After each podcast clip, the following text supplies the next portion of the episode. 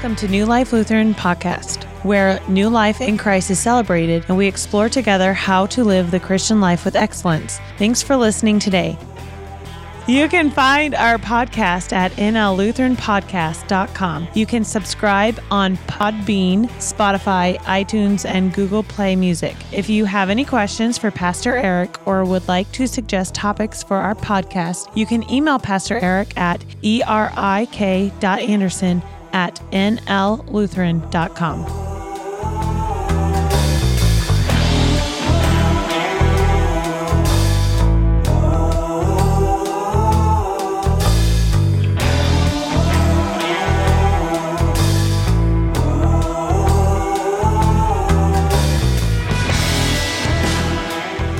Uh, welcome back to the New Life Lutheran podcast. I'm Pastor Ben. With me is Pastor Erik, and he'll be guiding us through some leadership principles for leading a life group. Now, right away, leadership, that's an intimidating word.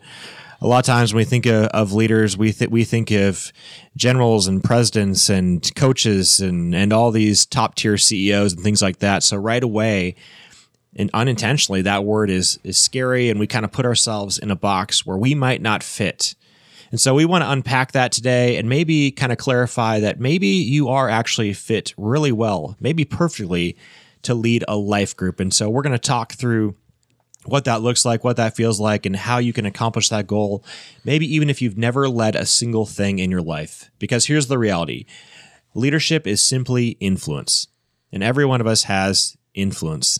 In fact, even those who are not educated or or have even used those gifts before, we influence somebody, whether it's our kids or our friends or our neighbors. And so, what we want to do today is to simply equip you and challenge you and encourage you to lead in the space where God might be leading you, to lead a life group, to lead a, a group of friends or family uh, on their spiritual journey, to connect closer in the relationship with Christ and experience the transformation that He offers.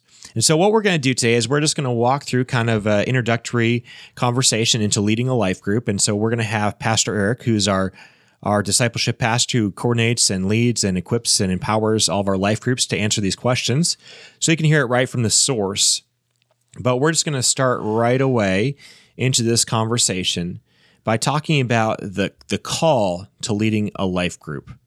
And so, can you kind of clarify um, what a call looks like for leading a life group and and and to really help that uh, people understand that terminology and what that looks like in their lives. Yeah. So first of all, uh, Pastor Ben, welcome back. It's been something like ten or twelve episodes um, since you've been on. So glad to have you back. Thank you for um, hosting. I was hibernating during the fall, and so hiding away as we were getting prepared for Christmas and everything like that. Um, yeah. So uh, so first of all, when we um, talk about leading a life group, I, I want to um, really define what that uh, the the call of a leader in a life group or uh, what the role of the leader really is. Um, and so, as we know, um, we can be called to lots of different things. You know, uh, we're called to um, if we're if we have kids, we're called to be a parent. If we have uh, a spouse, we're called to be a spouse. If we um, if we have a mom and a dad that's still alive, we're called to be a child. If we're a factory worker, we're called to be a factory worker, etc., etc. But um, one call that everybody has, that everybody has in common, um, is a call into what we um, in in Lutheranism and I guess in all Protestantism call um, the priesthood of all believers. And that is that in your baptism, you are brought into the ministry that everybody is a part of. And usually, when we think about that language, we just think of pastors. Uh, but pastors are just one uh, one type of of service in the grand scheme of God's ministry to the world. So God um, interacts with the world he um, he he touches down to the world in several places. Um, and and now that Jesus Christ has ascended into heaven and has given us the Holy Spirit, we see that there are about three or four ways that Jesus touches that that God touches down into um, the life of the church. Um, and we see that in the Smalcald articles, which is part of our Lutheran Confessions in Part 3, Article 4. Um, Martin Luther writes this We will now return to the gospel, which is not merely which not merely in one way gives us counsel and aid against sin. For God is super abundantly rich in his grace. Um, so essentially, Martin Luther saying, hey, God speaks to us um, the gospel. He gives us his promises. He gives us his Holy Spirit. He gives us his life. Um, many ways. He's super abundantly rich in how he gives us this gospel. Uh, so Martin Luther continues on first through the spoken word by which the forgiveness of sins is preached, that is the scripture, right, in the whole world.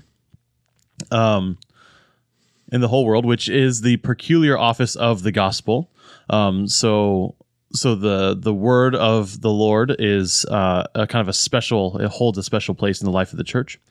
Secondly, through baptism, which is where we receive the promises um, and we become ch- children of God. Uh, thir- thirdly, through the holy sacrament of the altar. Um, so that would be Holy Communion. And then this is the one that I want to focus on. Fourthly, through the power of the keys and also through the mutual conversation and consolation of the brethren.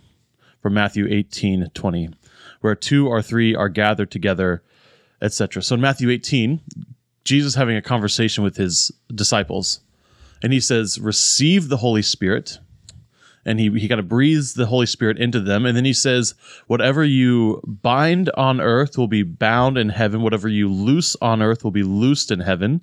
When you forgive sins on earth, they are forgiven in heaven.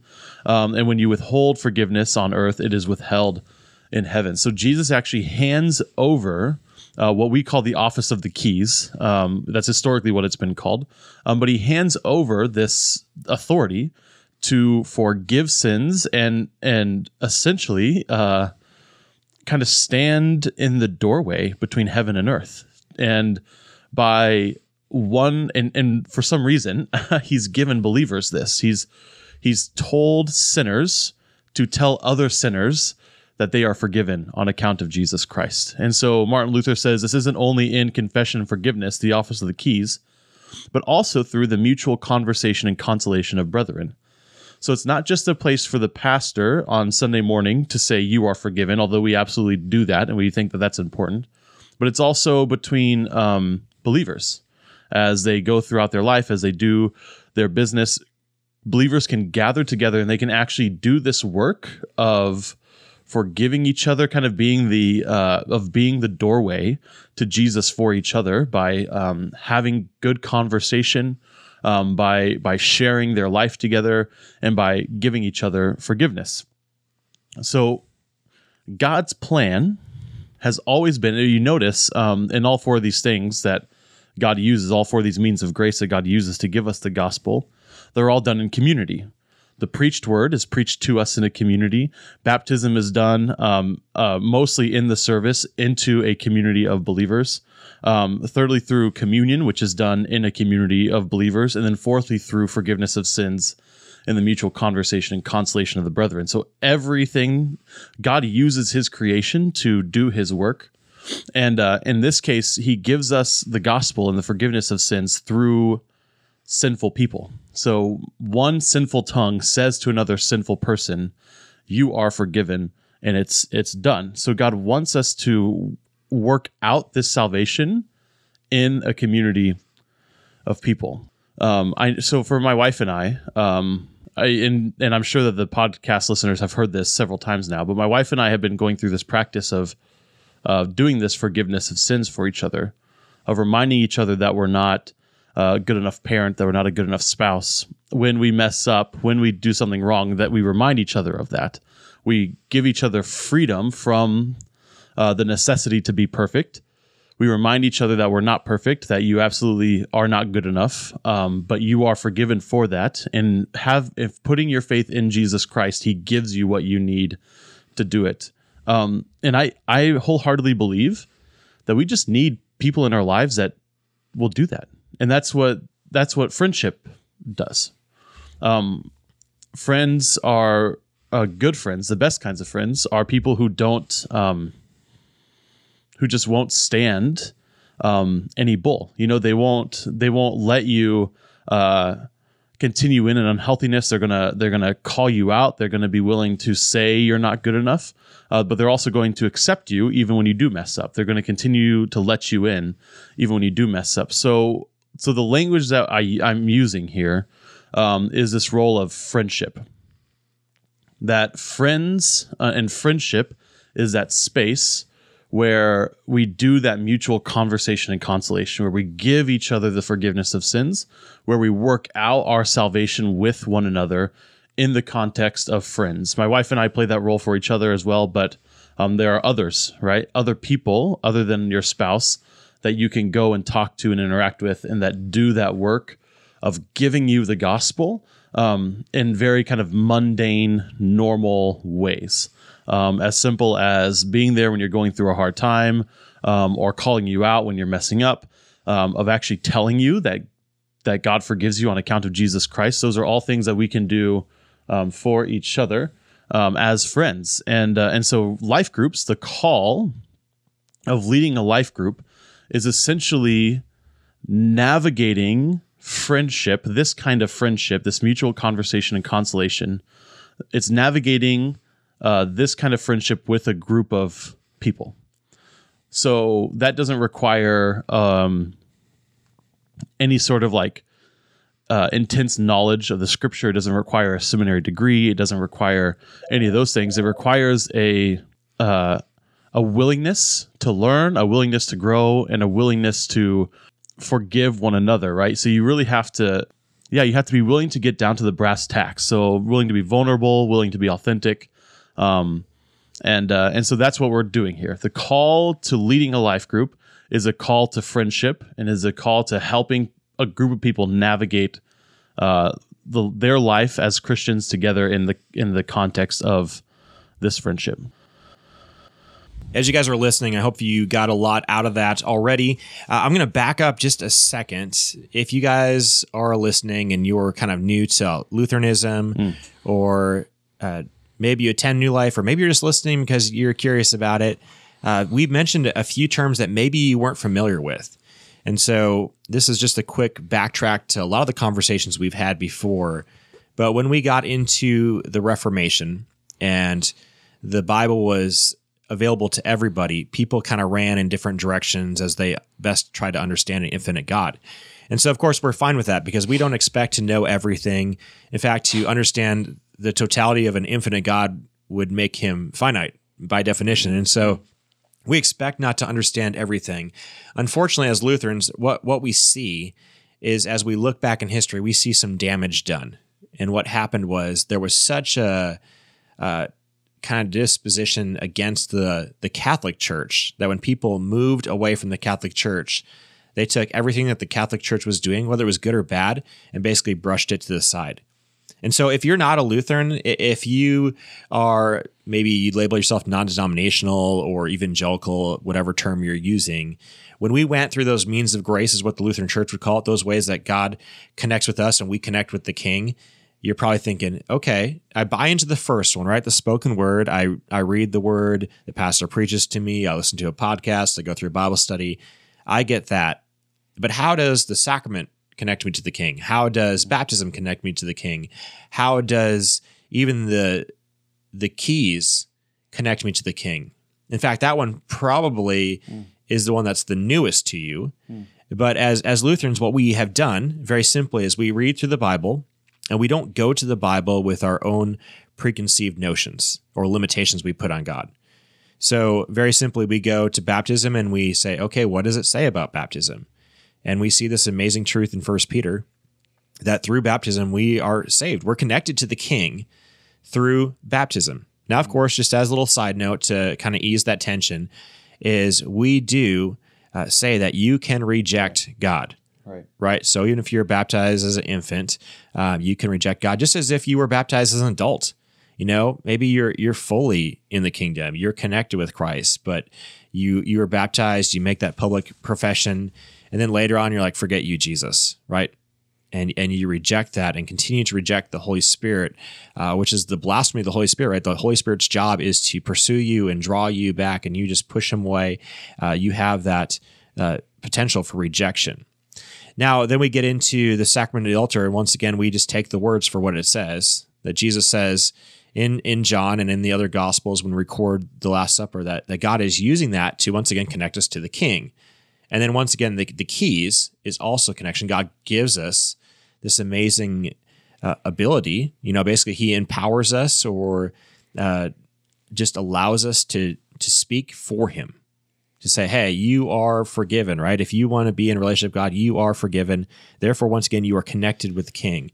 And so, as Lutherans, what we have done is simply said, "Look, this is something the Catholic Church was teaching. It matches up with Scripture." And so we actually take a, a myriad, a, a, pile of approaches to connect people to the King, and we don't just use one. And so I, we think that's biblical. And so if that helps you understand that and understand really the power that God offers through these things, all these things point people, connect people to the King, mm. to the transforming relationship in Jesus Christ. And so we want to use all the tools at our disposal to accomplish that goal. And so, but like Pastor Erik said, all of those things require community, yeah. right? You wouldn't baptize yourself. You wouldn't have communion, which literally means, right? Commune, community uh, with yourself. And uh, the only thing that you can really do independently in that is is read read the word, right? You can't even sit there and forgive yourself. Right. Uh, so there is really community uh, involved in in all of those things. And so I just want you to understand what we're talking about when we say those things. But that is the beauty of the friendship element within that life group is that it requires us to be connected and it allows us to experience God on multiple different levels mm-hmm. that are not available as Lone Ranger Christians. Right. Yeah, and and I would also note that to just touch back down on that community point in in when Martin Luther was writing the Smalcald articles, that people did not have their own personal Bibles yet. Like that really wasn't a thing. The the the the way that we have our uh, books now with the binding and stuff, that was a fairly new invention then. And on top of that, most people couldn't actually read at a level high enough to be able to read and understand the scriptures. So when Martin Luther writes about the preached word, it's always the proclaimed word to us. It's always in the context of the congregation, uh, because that's where you heard the scriptures. Um, that's why the lectionary texts are usually so long, and you have uh, readings from the Old Testament and the New Testament and a gospel, is because this was the only place, the congregation was the only place that people could hear the scriptures. This was the only place that they could do that. And that's the way it's been. I mean, this, this the Bible itself um, was was written and developed and canonized in the context of a congregation that it was being spoken to. Um, the the scriptures never the scriptures are almost they're out of context if they're not um, being if we're not reading it with the idea that it's supposed to be proclaimed to a congregation. They're not for um, me as Erik Anderson. They're for the congregation of believers. So even the word itself assumes the congregation. And if I can um, back up again, maybe another way to think about these means of grace. Um, as Lutherans, we understand um, that our God is a God who who touches down to earth. We cannot reach up to God. Uh, and there's nothing we can do to reach up to God. God comes down to us. He's incarnational in nature, so everything He does is is is uh, coming to us. It's always in, in, our direction. It's God in search of man, um, and so these means of grace are the kind of uh, physical places that God has touched down, and He has gave, given us promises associated with these kind of physical places that he touches down into earth. Um, and so he uses his creation. I like to say that God is a blue collar God.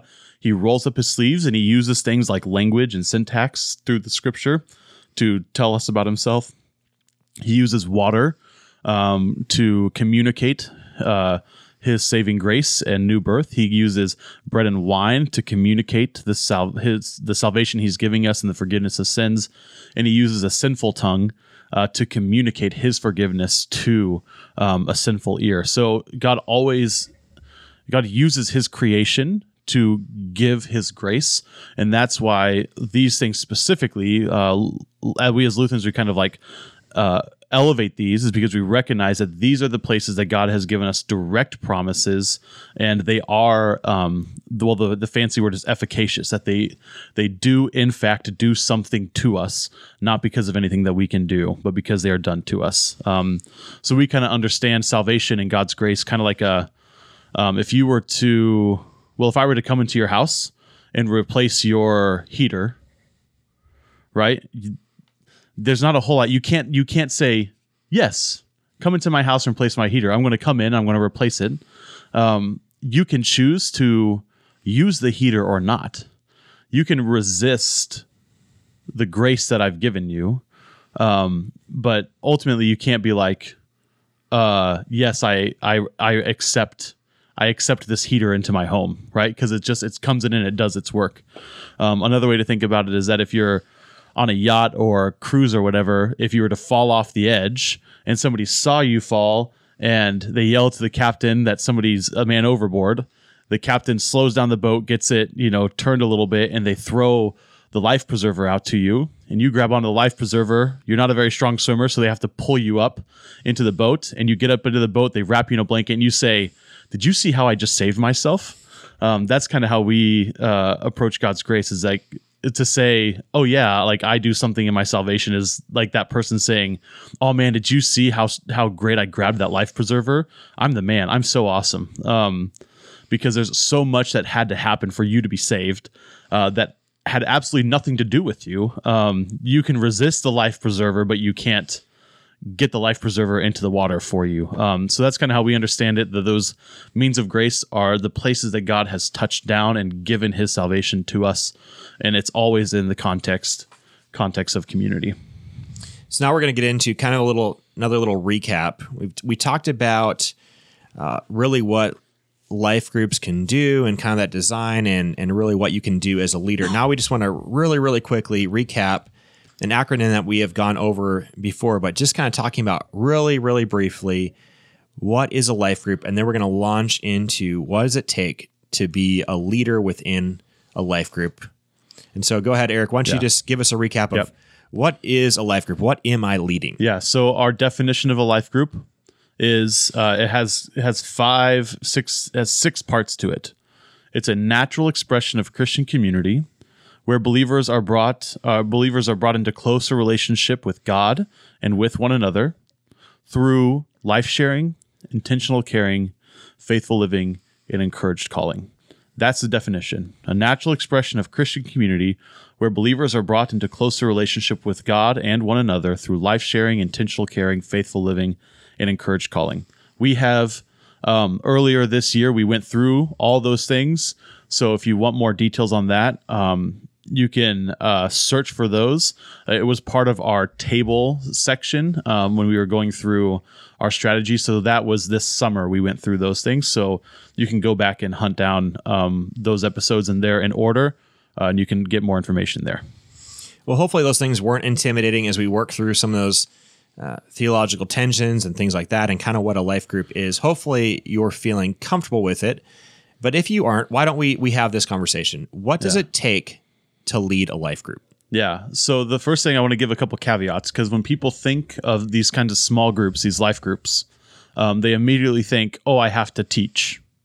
And these life groups are not. If you if you you know think about the definition of a life group, they are not primarily. Uh, they are not for information transfer. They are not designed to for a teacher or a leader to transmit information about God and the Bible to the participants in the life group. That is not what they are designed to do. There's a place for that. That's important. Um, but we have Bible studies here at the church. Um, we get a little bit of that on Sunday mornings because there's always kind of a teaching uh, when we when we preach the word. Generally, pa- Pastor Ben, you and I, we will do some teaching. There'll be like kind of a teaching portion and then a preaching portion. So you get some of the teaching on Sunday morning. You can get it from uh, Pastor Phil's uh, Bible studies class or Norris Crozier's uh, Sunday school class. There are places where Bible study and teaching can happen. The life group is not that place. So you do not really need to know the Bible super well to get started with a life group. My hope is that as you go, as you lead these groups and go throughout your life, that you are learning more about God and learning more about the Bible. In fact, I'd probably say um, that's necessary to be growing in that aspect, but it does not require you to know a lot to get started. It doesn't require you to be a biblical scholar um, of any kind. Um, and it also does not uh, and this is going to be a little shocking. It does not require somebody who is um, particularly mature. You know, there are some people that you see them and you're like, oh man, they're just a great Christian. You know, they they kind they've they go through struggles, but they hold their head up high, um, and they always seem to have the right answer. They seem to have a good head on their shoulders. They seem to be able to handle the problems of life um, with relative ease. You know, um, and they're honest about it. They're open about it, and those people are great. But you do not need to be there to lead a life group. Um, so you don't need to be particularly mature to be able to facilitate one of these groups because again, what we're doing is you are you are facilitating friendship and you are just like allowing a space where friends can come together. So it's a much more kind of democratic kind of group where everyone has a say, and oftentimes the the leaders of those groups um, really just end up organizing them. Oftentimes the groups can kind of take on a life of their own, um, and they don't require a lot of strong leadership in the group itself. So um, if you want to get started with one, um, that's we can. If you are not particularly mature, that's that's okay because you can actually lean into uh, that vulnerability and you can bring people in um, that are a little bit more mature that can kind of uh, uh, give a wise voice into that into that group. So it doesn't require you to be some kind of Christian superhero. It doesn't require you to be a biblical scholar. The couple things that it does require is it does require a desire to grow. If you are not interested or if you're not serious about um, knowing Jesus and and being better, uh, being a better Christian, then that it's going to fall apart pretty easily. Um, at least the risk of falling apart is pretty high. Um, so there needs to be some sort of desire to grow um, and a desire to see others grow in Christ. Um, now that doesn't mean that you are uh, striving or getting there yourself, right? It, but it does require a desire. I I am thoroughly ready for God to take away all my sins, and I'm thoroughly ready for Him to transform me into um, a more healthy person. It requires that kind of desire. Um, it does require a desire to see other people grow in Christ, um, and it does require some tools. So uh, there are a couple of practical things um, that we need that you need to know uh, before we enter into a life group. But that's so the the kind of person that I'm looking for in a life group leader is someone who wants to learn and wants to grow. Like that's the most important thing to me. If you want to get better, then you can lead a life group and you can be successful, um, because you are. Uh, because frankly, leading a life group doesn't get you any sort of like celebrity status. you know, it doesn't like it doesn't score you points in the church. Um, it doesn't score you points with God. Um, it's not something that you do, yeah, to get any sort of status. It's it's really actually kind of humbling because you're essentially submitting yourself to uh, these eight to twelve other people um, that are going to know some of your faults. They're going to know some of your struggles. Um, so it actually requires some humility as well uh, to do that. But I'm looking for people who the the li- a successful life group leader is someone who wants to learn and wants to grow. That's what we need in in a leader of a life group. Well, hopefully that took off some of that tension. And if you've ever felt that itch to lead, but felt like you were not ready, you were not mature, you were whatever label you're putting on it to stop yourself from doing it, hopefully this frees you up to step in and lead and walk through life with people. As I went to my own life group last night, I realized how how this is this is so very true. Um, we were having this conversation. We're we're covering the art of parenting right now, and it really is a is a great time because we've been very very transparent in our group about our fears and failures and all these things in, in parenting. And one of the the parents said, "Look, I didn't grow up in a Christian home. This stuff is all very new to me. Mm. So it's it's scary to me to lead my children because I literally am learning with them as I go." And this is exactly what we're talking about is is that the fear would stop this individual, right? They would say, "Well, I, I'm not prepared, so I can't teach them anything, so I'm not going to teach them anything." But instead, I love the posture. They said, "So I'm just learning with them." Yeah, right. So I read through these children's Bibles and I, I learn just as much as them. And and what a great posture, right? You you aren't acting out of fear, just stopping yourself from moving forward you are just moving forward at the same pace as everyone else. And that's that's the key component is mm-hmm. are you willing to move forward? Are you willing to be honest? Are you willing to learn with everyone else? And in the process, you will move forward, you will be more mature, and so will everyone else in that group. But if you don't lead, if you're too scared, uh, no one's moving forward, including yourself. And so I just love that posture that there was just such transparency to say, look, I don't know anything, um, but I'm still trying. And I'm still willing to even look dumb. And there'll probably be some day when my kid comes home from Sunday school and they know more than me, and it will be probably a little bit uncomfortable, but that's okay. Yeah, that's right? We're all moving forward and we're all on this journey together. So I really, really love that. Yeah, don't forget that um, when when young children were trying to get to Jesus and all the disciples are saying, "No, no, no, you have to go away. Jesus is busy." Jesus welcomed the young children and he picked them up and put them on his lap and he blessed them. Um, and then he says, um, "Do do not hinder them, because the kingdom of God belongs to these." And and then he just he he leaves no wiggle room. He says, "If you want to if you want to enter the kingdom of heaven, you have to enter it like a child."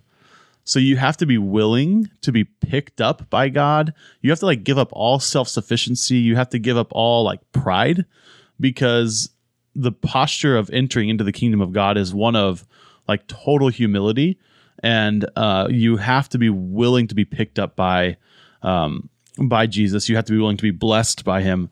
Um, and so that's a great that's a great attitude, a great posture to have is like yeah, even like, hey, my someday my kids will probably know more than me about this stuff because you know I just I I'm a little bit behind. I haven't you know haven't spent as much time with this, and that's a that's a good posture to have um, as you enter into a life group. Is that there will be people who know more than you. There are going to be people that are more mature than you. You're going to say the wrong thing. You're going to mess up. You're not going to get it right. Um, but but good thing that Jesus doesn't demand um, he doesn't demand us to get everything right. Um, he just demands that we uh, have humility and that he he is able to pick us up and to bless us.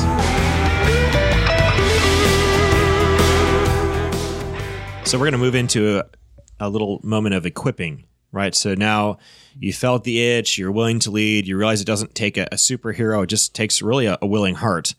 So we want to equip you now. We want to start the process of preparing you to lead. Obviously, we don't want to send you out there with just a willing heart. We want to give you something, some tools to work with. So we're going to talk about uh, really how to organize a life group to really set the stage for to find the success that you're hoping for. So we're going to start with kind of this this first question is kind of to hone down what is the purpose of a life group or more specifically what is the purpose of your life group? So go ahead Pastor, Erik, kind of give us an idea of how we we work through that as leaders. Yeah. So when someone comes up and says, "Pastor Erik, I want to do a life group, or we should do life this this kind of life group," and I say, "That sounds great. Why don't you lead it?" Um, I walk them through. We have a sheet that we walk through that kind of highlights all of these things. Um, so essentially, what we're getting, what we're going to get today, is uh, what we'll work through on that life group forum. Uh, and we start off with talking about the purpose of the life group. So every life group has a purpose statement, a reason that it is um, it exists. And lots of times these life these purpose statements sound kind of similar, use the same kinds of words, because oftentimes life groups are designed for uh, community, for fellowship, um, for encouragement, right? So it's oftentimes a lot of those words. But we always work through um, the purpose of the life group. So I'll ask questions like, um, is this life group uh, designed to be more outreach oriented or more discipleship oriented? Which, of course, there's always a little bit of both of those things. Um, it's not uh, on or off switch. So are you are you aiming to bring in people maybe who don't know uh, the faith super well, or maybe aren't Christians at all, and then hopefully like through that friendship um, they come to know Jesus or, or can explore Him, um, or is this more for people who are in the faith and being developed in some of those things. So we asked that question. Uh, we also spend some time thinking about uh, what kind of age age range uh, we're looking for. So again, this is a uh, life groups are natural expressions of Christian community. So we want them to be uh, well. The, the language in in this world in the church world is called affinity based. Um, not we're not strictly affinity based, um, but essentially we that's the how we operate. So we want uh, these kinds of Christian friendships to be drawn out of the normal places that we're already at. So, for example, uh, yeah, Pastor Ben um, and his wife they lead an art of parenting life group. So, of course, everybody in that group is parents, right? So it's like it's a natural expression. Everyone's kind of in the same stage in life, and so they're they're gathering together around uh, that commonality and they're exploring that commonality together. Um, so we kind of ask those questions. So what kind of age uh, range are we talking here? What kind of life stage are we talking here? Uh, married, single, factory worker, stay at home mom, right? All those kinds of things. Like where what is your vocation in life what have you found yourself doing in life um, and then we uh, after we kind of work through that natural expression expression aspect uh, then i ask the question what what are you hoping to explore in this life group. So some life groups are a little bit more Bible study heavy, and they might feel a little bit more like a Bible study. Um, but some life groups have no set curriculum. Uh, we have a couple life groups that utilize my uh, weekly devotional and the questions there. So it's not set the way that they're not reading through a book or reading through a, a, bi- a book of the Bible or anything like that. Um, some are book studies or other curriculum, uh, much like our Art of Parenting life groups are. Um, so then we just decide, okay, what kind of what's going to be the feel of this life group? Uh, we have some that are uh, almost completely unstructured; they're just conversations um, about life and some of those things. Um, so then we kind of figure that out, and then once we get to that point, then we have a pretty good idea of what the purpose of this life group is. It is for um, those who maybe are younger in the faith, weaker in the faith, um, or not in the faith at all. It's for you know um, uh, single whatever men who are kind of blue collar. So we're going to meet at the Whiskey Barrel Saloon on Friday nights, right? Whatever whatever it might be. Um, you generally have a good purpose statement. So um, you kind of figure out what what you're trying to do in the life group, what you're trying to accomplish through the life group. If it's for uh, the development of of uh, kind of for the development of Christians that are really, you know, uh, they're a little bit more more steady, more foundational. That's great. If it's for purely outreach, that's great. If it's going to be a Bible study, that's great. But we find out what you're looking to accomplish, and then we write a purpose statement from that. So that's the first thing that we work through um, with that, and then we move on. Um, to discussing um, issues of size. Uh, so we, um, I I have fairly fast and loose opinions about uh, the size of these kinds of small groups. To me, a small group can be anything between like two and 25. Um, obviously, uh, having two people is a challenge, and having 25 people is a challenge. Um, so, the, kind of the sweet spot for a life group, I think, is between that 8 and 12, kind of getting to the, the max, kind of like 16 um, if we're kind of in that range, then we're doing pretty good. That's small enough that we can um, still have good conversation. You know, you can also get down to like six or so. You can still have good conversations. Um, if some people can't make it, you can still have those good conversations. You don't drop down to just being one or two of you. Um, so we really want to get about that eight number is about where we want to hit, and then that eight to twelve is kind of the sweet spot, and then once we get up to like that 16 number, then we need to start having the conversation of splitting that group and having two two life groups of eight. Um, so then we work through um, that, and I just kind of coach them on that. Uh, usually, when life groups start, um, there's a fairly uh, we do some recruiting. So the leader will go out and like talk to people about the life group that they're starting and, and kind of recruit some people to join them. So usually we have a pretty good start established uh, to those life groups. Um, and then we move on to uh, talking about where and when they'll meet. Um, so life groups, um, our life groups now, we have some life groups that meet every week, some that meet every other week, some that meet once a month. Um, I think that that every other week is kind of the the the right the right one. Um, of course, there's a place for meeting every week. There's a place for meeting less often than that. Um, but I feel like that every other week is sustainable because then it's it's not as demanding um, on the participants, not as demanding on the participants um, and on the the facilitator um, on everyone's time, and that kind of allows them um, some freedom then to do other things as well. So uh, I kind of suggest the every other week, um, but people make their own decisions on that. Um, And then um, after that, we work through what kind of curriculum they're going to use. Uh, so I kind of walk them through RightNow Media. I have kind of a pool of videos, uh, video Bible studies that I think are good. Um, we talk about books if they want to do a book study, all those sorts of things. So I just kind of help identify some sort of curriculum for the for the group, depending on the experience of the leader, how how good they feel about um, if they're a little bit more strong in like the teaching aspect, then we can find a more kind of didactic information based Bible study if they want to do that, if that's the purpose of the life group. Um, or we can be as loose as, hey, here's, you know, the discipleship moment, the weekly devotional, you know, read through this together and do that. We can kind of, there's lots of freedom in how we choose that, but we oftentimes utilize RightNow Media. Then the next thing is just the follow up, is just launching it, making it happen, communicating to people. Um, meeting regularly, uh, trying not to miss or skip or move move the life group around, um, but try to be very like dogged and and when you meet, um, and uh, and keeping up really good communications so everyone's on the same page about it. So that's really what we do. Um, that first bulk, the purpose, talking about the size, time, and place in the curriculum. That's kind of the bulk of getting started, and then.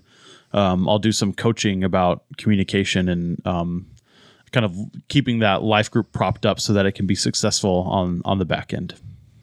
All right. Well, hopefully you were able to move forward in your understanding of life groups and leading life groups, and maybe are willing to take that next step. And so we will see you back here next week as we continue this conversation and continue to equip you in your journey as you lead and participate in life groups. Until then, I have been Pastor Ben, and Pastor Erik has been leading you through this conversation, and we hope to see you next week.